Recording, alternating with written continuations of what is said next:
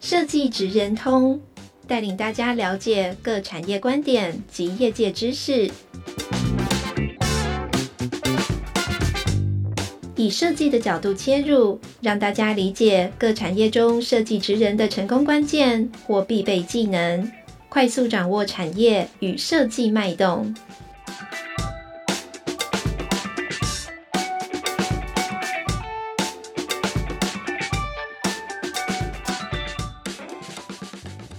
位听众朋友，大家好，欢迎今天来到设计职人通的这个频道。那我是今天的主持人，呃，台湾设计中心产业创新组的许莹莹，大家叫我莹莹就好了。那我们今天非常荣幸呢，能邀请到华硕设计中心的呃资深经理呃廖君豪小熊，今天来跟我们来一起来分享关于呃华硕的一些就是幕后的点点滴滴。那我们今天先欢迎小熊。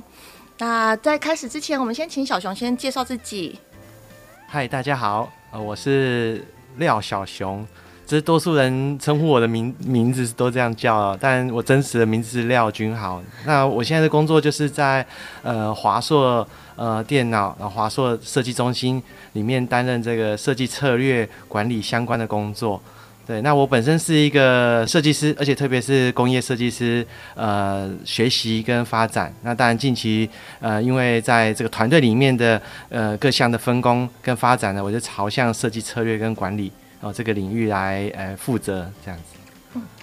那我想，因为应该有很多听众，然后对于就是华硕设计中心应该都非常的向往，尤其是华硕在台湾算是数一数二的大型企业。那我想应该有很多学生都希望是说，一毕业之后就立刻投入到华硕设计中心工作。那我也想说，就以一个呃设计中心的一个前辈来讲的话，那如果假设就你们开始在看就是华硕设计中心来讲的话，你会觉得说设计中心他会期待是说有怎样类型的人可以来到设计中心，然后你觉得？大概有怎样的条件可以来应征设计中心呢？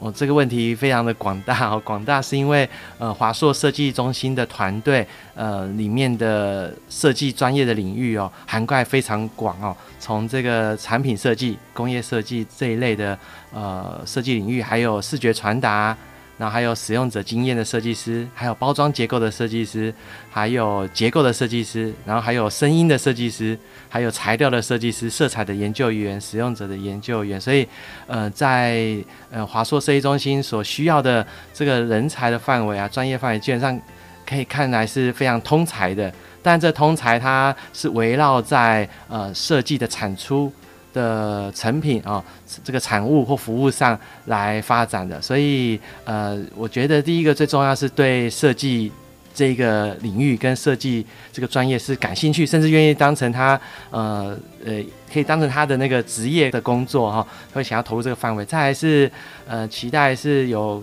比较多元的观点，因为。呃，产品设计或电脑周边相关产品上，它其实跟生活是息息相关的，所以我们也希望哦，能够呃找到对于这个呃电脑产业感兴趣之外呢，也能对生活体验是有关注的人才。对，所以我们同事也蛮多有跨领域的这个背景，比如说有数学系的啊，呃，资讯管理的啊，或者是甚至有生物系的，但是他后来也发展出设计的这个专才哦，也是我们很向往，是有点斜杠的。斜杠的这个期待，这样子对，所以人才的范围啊是非常的广，那它集中在就是能够为使用者、为产品来呃提出很好创新的点子跟设计的呃这个专业的执行力。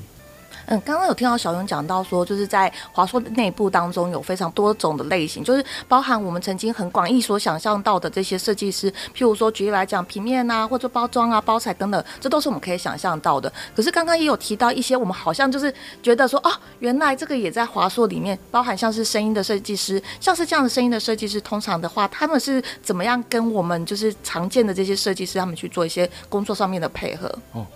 呃，声音的设计师真的蛮特别的哦。应该说，嗯，我们生活中所有的物品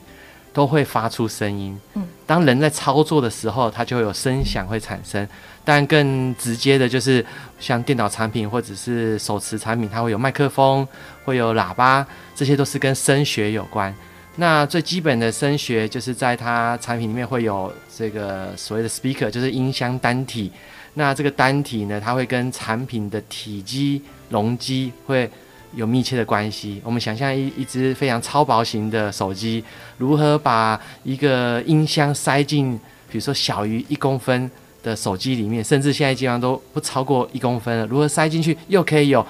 放出声音来，像是一个呃家用的这个随身音响之类的，这就是一个挑战难度。所以它就跟产品的这个架构设计有关啊，所以我们就在设计中心里面就有一个。呃，感知实验室，他们都是声学的设计师，所以他可以帮忙呃，在声音体验上的单体的设计到结构对应产品结构的设计，呃，在这里去发挥，对。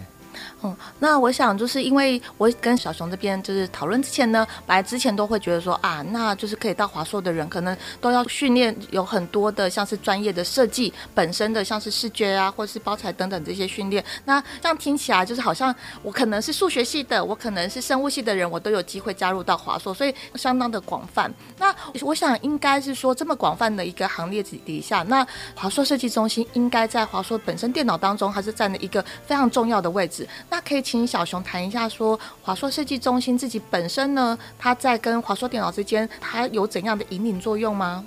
哦，嗯，我先补充，刚刚有提到，呃，不同的科系可以进到设计中心。那当然，它有一个另外一个条件是，这些人啊，他是在不同的领域发展下，他又碰到了设计。嗯，然后在这个呃，他可能原本有某个领域的这个知识学习以外呢，他在碰到设计。再往前去，呃，发展出它的设计的能力，这样，所以，但他们基本还是要有一个设计是为着产品开发，所以为了产品开发这件事，再回到这一题，就是，诶，那设计中心在华硕里面的职责是什么呢？呃，我自己的心得啊，其实相当于是产品呃或服务的最后一里路，关于要给使用者什么样的体验，很重要的整合者。那当然，这个整合者除了设计中心以外，也有好多的呃研发单位一起去促成。那设计中心算是综合了各种研发单位的呃这个能力啊，或者是研发的创新。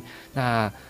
在整合成一个产品的时候，会有哪一些体验环节？呃，我们是最多会帮忙做一些验证。所以我刚才提到，我们还有设计的研究员，他就是呃在。呃，产品已经接近成型的过程里面，就会开始去访谈或做一些测试，看使用者对于各种华硕的产品是不是适合人的使用，还有是不是有解决一些痛点，或者是又在发现新的需求跟痛点。所以设计中心呃也有一个使命啊，我们自自诩就是一个目标叫，叫 Start with People，就是所有的设计创新研发都要从人开始。那设计既是从前端也到后端的体验。它是贯穿的，所以设计中心就是把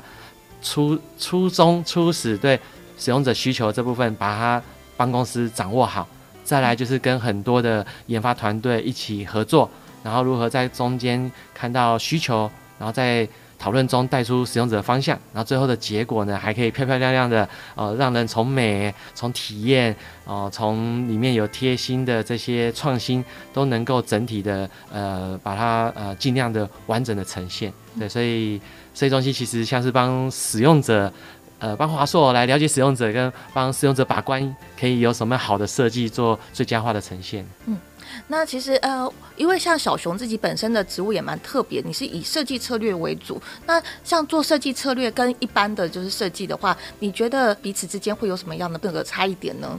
嗯，我觉得设计策略它本质哦，其实在每个设计师个人的脑海中或者是他们的呃经验上，其实就存在的。嗯，对。那所以我觉得本质的不同是，只是我被抽离出来。可以呃抽离纯粹有执行到设计的这个动作或是这个过程，当抽离出来之后呢，就可以帮更多的设计师在合作的过程里面去看，诶、欸，大家的这个设计方向啊，或者设计的呃策略的走向是不是有跟当初的需求是有关联性的？所以最大本质不同，我觉得是有抽离出来，用比较布局的观点或者是宏观的观点来看。很多的设计在往哪个方向去？对，嗯、那当然我相信很多的设计团队或是设计公司也好，甚至有那种独立的 SOHO 设计师，他其实是设计策略跟设计的呃执行创造几乎是同一个人，对，嗯、所以他可以是一个整体，那只是我刚好可以被抽离出来，帮更多设计师的忙这样子。嗯，那我也想知道是说，像如果假设，譬如说我自立想要当一个呃，就是以策略为主的设计师来讲的话呢，我自己本身平常当中我需要有怎样的一个学习，或者是我自己本身要有哪一些的，就是什么样的兴趣才比较适合做这样子的设计策略的一个设计师呢？哦，兴趣啊，兴趣，我觉得第一个就是喜欢吸收资讯，嗯，而且各样资讯都乐于吸收。对，乐于吸收，乐于看，乐于听，然后乐于还有一个是乐于去想，嗯、想，因为策略它其实从思考跟比对当中去产生出来的，所以先要有资讯，足够的资讯。但通常有足够的资讯就是一个高难度的挑战，是挑战一个习惯，因为常常要处理很多复杂的资讯。嗯嗯，我也是常常处理这些复杂资讯的时候，总觉得会头很痛。呃，但是呢，呃，就是呃，要喜欢。不排斥这样，才有办法去厘清这些资讯。所以我觉得第一个是这个，第二个是多了解设计的脉动，嗯，设计本身的脉动，因为设计，呃，它其实存在人的行为当中很久了，可是它会与时俱进，是不是喜欢嗯不断的看新的设计事物，或者这些事物它背后所运用的设计的原理？所以常常都要问自己，诶，这个东西或这个事件为什么会这样发生？所以要喜欢观察设计的脉动。然后第三个是要喜欢观察产业的脉动。嗯，那产业有比较大的就是呃全球的产业脉动，另外一个是市场的，比如说为某一个产品或服务的领域，它市场上是怎么去变化的？嗯，对，所以听起来就感觉好像。包山包海，什么都要知道，但是这些都是帮助在策略的决策或策略的呃归纳也好，会很有帮助。然后还有第四个，第四个是趋势，各式各样的趋势。嗯、所以像华硕的设计中心，呃，我们每一年也都会有综合团队一起来呃做趋势的研究。嗯，就是从人文、政治、经济、科学，甚至科技，会广泛的吸收跟采集这些的文献跟案例。然后会做这个趋势的研究报告。那能够做设计策略的话，前期应该也是有一段是把呃设计的趋势也是呃有持续的掌握跟关注。嗯，也是。就从认识小熊开始之前，我们就知道小熊本身自己是一个对于很多事情都很有兴趣的人，尤其是如果假设有。关注小熊的粉丝的话，别的话就会知道说，小熊除了平常的工作之外，在自己业余的时候也有很多很多的兴趣，然后也会自己办一些活动。小熊要不要稍稍微我们岔开一下话题，稍微聊一下你小小的那个兴趣？哦，哦，我的小小兴趣，有人说我有看展览的那个职业病，比如说我休息放假的时候，我很喜欢看展览，看各式各样的展览，大的小的，通通都蛮喜欢看的。对，有时候去一家咖啡店，哎，看到那咖啡店怎么墙壁上挂的画，嗯，哎，而且这画看起来好像有一个规律，就可能我再仔细看，哦，原来这个咖啡店有一个展览，对，他老板邀请了一个艺术家或者是画家或者是插画家，然后就在他的店里面有陈列，哎，这就是一个小型的展览。所以我个人的兴趣是呃展览相关的内容，对，那当然。大家嗯，以前比较认识我的话，是我也有呃业余哈，我我说我是业余的策展，因为真的是业余啊，就是担任一些展览的志工，然后是呃跟一些策展团队做合作做展览，像以前的台湾设计师周，还有最近有一些比较小型的工作坊，像最近我就呃假日啊就受邀去带这个小学生，小学二年级到五年级，教他们如何呃去学习呃设计的原理。对，然后让他们可以动手去做，做出一些作品，然后再跟那个策展团队，然后做一个小型的展览。对，所以我的兴趣就是，呃，看展览，然后借由展览的方式去归纳一些现象，嗯，归纳一些资讯，这样子。对，这是我我的兴趣。哦，对，还有我觉得展览，我补充一下，还有展览，我觉得会喜欢看这展览，是因为我觉得每一个展览都有策展团队，嗯，都有策展人，其实就可以一次。很补的哦，吸收到一个团队他看到的趋势或脉动，那所以看展我觉得像是阅读一本书，而且很方便，几乎被消化过了，甚至是立体的，有声音、有视觉、有触觉等等的，甚至你走在空间中是有体感的。所以我最近几年比较多时间下班后去看展览的时候，我都会把它当成是一个阅读。所以是一个我的休闲跟兴趣这样子。嗯，我觉得从小熊这边听到来讲，我会觉得对你来讲，就是设计这件事情不但是一个工作，也是一个兴趣，所以才有办法去从事这么多设计策略的部分。因为透过不断的观察跟研究，然后把自己的体验当中，透过一些就是呃实际上的一些数据，或者是一些质量的一些研究、量化的一些研究等等的，把它就是综合起来，然后变成了一个就是整个完整的策略，然后提供给华硕自己内部有一个很完整的策略往下进行，这是一件很棒的事情。那其实因为我想就是在听众的部分，应该大家都也很好奇，是说像华硕设计中心，你们自己除了自己着重在原本的工作内容之外呢，相信你们自己一定还会有一些像是一些觉得说临时需要去执行的一些策略或一些任务。那像今年度也非常荣幸，设研院有这个机会可以跟华硕设计中心合作，然后展开了一个呃数字 CNES 的活动。那其实这个活动呢，主要是希望透过跟呃学校的一些老师，然后透过一些合作部分，然后来把我们的对于呃未来教育的一些想象，把它整理出来，然后希望透过跟大专院校学生一起合作，然后透过增建来找出一个未来教育的可能性。那这件事情呢，其实是一个相当有目的性的事情。那我想当初小熊在提这个计划的时候呢，应该内部也有遇到很多的阻碍吧。那我也想听听看小熊在就是像华硕设计中心要展开一个新的计划的时候，你自己内部的提案的一些流程。然后还有包含可能会遇到哪一些问题？哦，好，这个是非常也是一个很好问题啊，也是非常大的问题哦。呃，那我分享一下这个华硕设计中心除了设计产品的工作以外，的确有蛮多呃大家认为的业外的这个案子或业外任务。当然，我自己看这些不完全是业外，因为以广泛的设计的发展，或是广泛设计要被什么事情所影响，其实都是很多业外的形态的任务才会发生。像刚刚呃已经提到的，诶，这个我们今年办的这个华硕创思未来，嗯，哦，他对全国的大专院校的学生去做增建跟工作坊这样的活动，其实它的源头蛮简单的。当然，我觉得刚开头没有什么阻碍，反而是被鼓励的，是。当这个鼓励一发生之后，开始要做，开始要行动的时候，就开始有很多事情要厘清。例如是要办工作坊呢，还是要办黑客松呢，还是要办一场讲座，或者是来办一个周末的嘉年华会，都是有可能性的。那当然，我们原始的初衷是，呃，很有感受。像刚我说到。Start with people，就是所有的呃设计或者需求是从人开始的。但是我们假如长期都用设计师或是研发者的角度来看的话，可能会错失了很多使用者自己的感想。所以我们就思考到，那我们应该怎么样能够跟外面的用户，就是使用者或者是目标族群有更多的交流，甚至他们可以参加我们的创造的过程。这个是非常挑战的，因为设计中心或是华硕团队其实很多的机密嘛，研发真的很难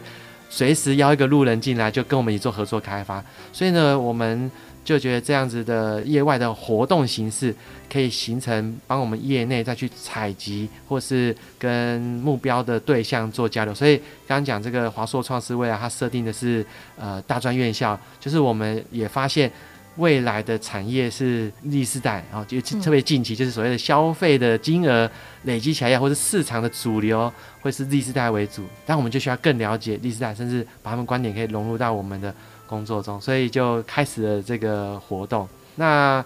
刚说到过程中就要呃比较挑战的，就是如何打破原本的工作模式。嗯，所以后来发现，诶，工作坊是一个。很好的方式，可以让我们华硕的同仁或者是专家，可以先放下呃原本工作的模式，然后在工作坊当中，啊，例如设计研究院有很扎实的这个设计思考流程，那这些工具，那我们在这里面就可以呃一起交流跟共创。对，所以呃，这个过程是这样，当然这呃，我这觉得没有什么阻碍哈，是不断的滚动式的这个往前推动。嗯、那当然就很也很感谢过程中就是设计研究院的的一起呃支持，然后还有公司里面的我们的团队，无论是长官也好，或者是同仁也好的支持，因为有各种层面都有很大的收获，让我们更了解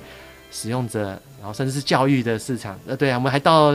那个学校里面去看小朋友或者老师之间怎么互动，这个对我们来讲就是很很深刻的体会，因为我们通常可能即使自己有小孩哦，我们通常也可能只是听小孩回来说，到底真的还是假的？可能我们这次案子去到小学里面，就发现原来小学生拿着平板，老师在上面上课，他竟然是在玩游戏。那这个这一个新发现，对我们的呃这个工作的认知上，就是一个很好的一个经验，这样子。嗯，那刚刚小熊有提到说，关于是说，呃，这次有很大的机会要打破原本的工作模式，可能原本设计中心可能是一个串联部门、部门跟部门之间的一个工作。那像这次当中，我们在跟华硕这边一起来合作的是，呃，就是呃是 CNES 的部分的时候呢，我们发觉就是，呃，小熊你们的号召能力还蛮强的，因为包含像是可能有商用。商用电脑的部门呐、啊，或就是个人的，就是笔电的部门呐、甚至有不同的很多部门都一起加入到这一次的，呃，就是整个工作坊的过程当中。那就小熊来讲，你觉得要如何去说服这种跨部门之间的合作，打破这样子的藩篱，然后邀请大家一起去投入到一个共同的目标呢？哦哦，这个这样想一想，好像这个过程的确是蛮不容易的、对，那当然我们用的方法很单纯，就是。目标、目的，就那个为什么很重要，因为我们先清楚为什么，然后跟邀约的团队的之间的关系的时候，他们就会有共感哦，这件事情是跟他们有关系的，甚至也可以期待他们也有收获。当然，他们要有什么收获，也让他们知道说，先要投入些什么，呃，心力啊，或者是资源。当然。嗯，我们也要有技巧的，在策略上、管理上，就是要安排，不要造成大家太大的负担。所以，我们呃，所以我们的设计设计策略的工作，还有一个就是如何让团队在设计管理上可以呃游刃有余的去运作哦。所以，呃，这这几个是综合起来的。但是，我觉得最重要的是目的跟原因，要让我们预期规划上能合作的专业团队能够理解，然后有共感，他们是。关系人，甚至他们会有收获，可以获得价值，嗯，这是他们会答应的原因。这样子。嗯，那因为我们这次在前段的时候，就我们就邀请到就是各个华硕各个不同的部门，大家一起走入到校园当中，然后去了解国小学生的一些需求，然后去了解老师在上课的时候一些痛点的等等部分。在观看的过程当中，有没有就是哪一些部分是超乎过当初所想象的一些期待之类的？或者是觉得说啊，原来就是校园生活跟自己原本在设计中心所想象的不太一样的地方。哦，呃，有，应该说我们其实在这个过程里面啊，我觉得最大的呃意想不到的事情就是说，我们在那个工作坊里面去到校园，比如说蹲点三间学校，当蹲过点之后呢，有设计师他更能体会到去学校的重要性，所以我们内部呢也有同仁因为专案就在邀约说，哎，有没有谁的亲友是老师，有没有谁的呃小孩是小学生？那就在呃这个工作坊以外，在其他的专案里面，也自己去试着约进入校园去访谈或去观察或者访问老师。所以从这个过程里面，就大家更强度的嗯打破一个框架，是说我们不一定只有二手资料，比如说很多的教育研究资料，或者是只有从业务的观点。他们有接触学校的资讯，告诉我们，反而我们应该更积极主动的去到使用者的身旁或者他的环境里面，换位思考，会有同理心，就可以呃发现更多的这个呃启发的的这些需求哦。所以我觉得最意想不到的是。呃，这件事还有在案子以外有发生，对，因为有时候觉得好像大家来参加是不是已经很累了啊？不会想说再做一次这样的功课，可是我们发现他们还愿意额外再花时间自己再做一次，他们能找到的蹲点，这就是我觉得最大的影响了。嗯，所以其实华硕的大家应该对于不管是真的是工作，还是他觉得他应该要把它延伸到跟自己生活相关的部分，大家都花了很多的力气在做这件事情。我觉得这是一个非常特别的一个经验。那我们在跟华硕这边蹲点了这么久之后呢，接着我们就把学生找进来增建了，然后后来就是终于在两三个礼拜之前，我们好像都选三个礼拜之前，我们就选出了就是最终的就是金银铜牌的部分嘛。那其实我们这次呃入围的作品相当多，那我们在过程当中的选择的时候呢，呃，评审老师也是费了很多的心力再去做一些讨论。那如果我们撇开这个结果论好了，嗯、那就小熊来讲，你觉得在这次我们在合作过程当中，有没有哪一些作品是真的是超乎你想象的，或者是你有觉得特别印象深刻的地方？哦，特别印象深刻的应该是，呃，从比如跟老师或教育专家的工作方开始，我们就发现有一个很大的痛点是，老师跟家长都很期待小朋友们的专注力，嗯，跟学习成效。但以前对学习成效是好像是不是成绩啊，或者是有没有把功课做好？当然从这过程里面就发现一件事，更重要的是关心跟关怀孩子们的成长。呃，这个是从关注学生的专注力跟呃学习成效来讲，是一个更深的意义还有价值。这就就让我们提醒了我们，就是今天设计一个教育相关的产品或者是软体服务的时候，不是只是冰冷的要。让孩子或者是老师好像可以记载这些学习成效的数据等等的，好，所以从刚开始的、老师的这个工作坊当中，我们就看到这个需求，那很有意思。当增建的时候也发现，诶，好多的呃大专院校的提案者也蛮多都发现这个痛点，那大家都用比较。有趣的方式来提升，呃，这个学习专注跟学习成效，我觉得这是让我最意外的，因为我觉得我以为这是个很大的挑战啦，到底怎么让小朋友很开心，好像被笑着被制约一样，做完这些行为，老师也达成他。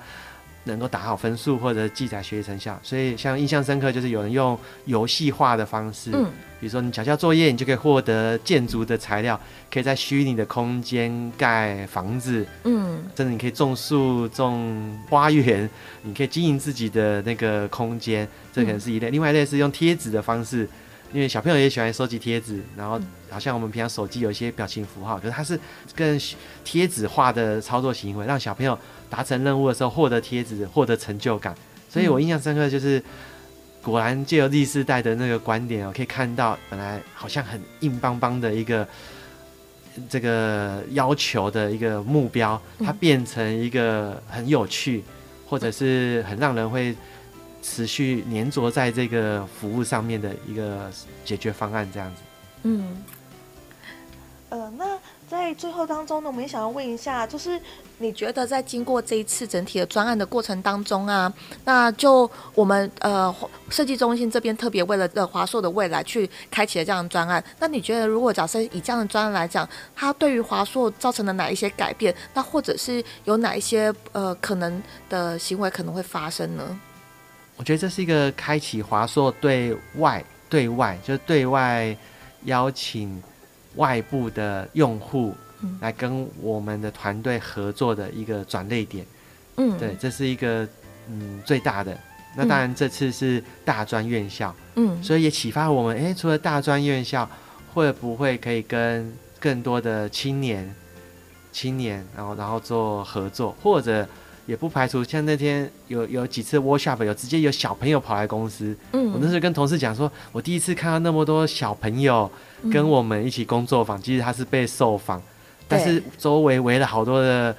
大哥哥大姐姐叔叔阿姨在那边做研究，哎，我就觉得，哎，会不会也可能有一种活动是只有家长带着小朋友来做一些探讨，所以那个工作坊的形态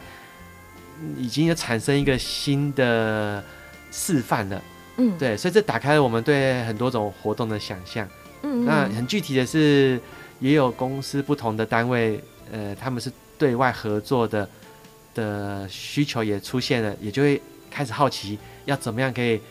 借由这次华硕创思未来的这个活动哈。可以去当一个工具，去触及他们想要触及到的人，这样子。对、嗯、对。那我想这次的过程当中呢，就是有很多的点点滴滴，然后包含在华硕设计中心这边的，就是呃协助之下呢，让华硕电脑自己本身它在教育的这个市场，它打开了一个新的部分。那我想这也是设计中心在整个华硕电脑当中最主要的任务，协助有一个很明确的目标，让大家可以去思考下一步。呃，未来生活应该要怎么样去改造？那这次非常谢谢小熊特别前来我们的设计职人通这个呃活动，然后来跟我们分享华关于华硕的一些点点滴滴。然后再次谢谢小熊。那今天节目到此结束喽，谢谢大家，谢谢。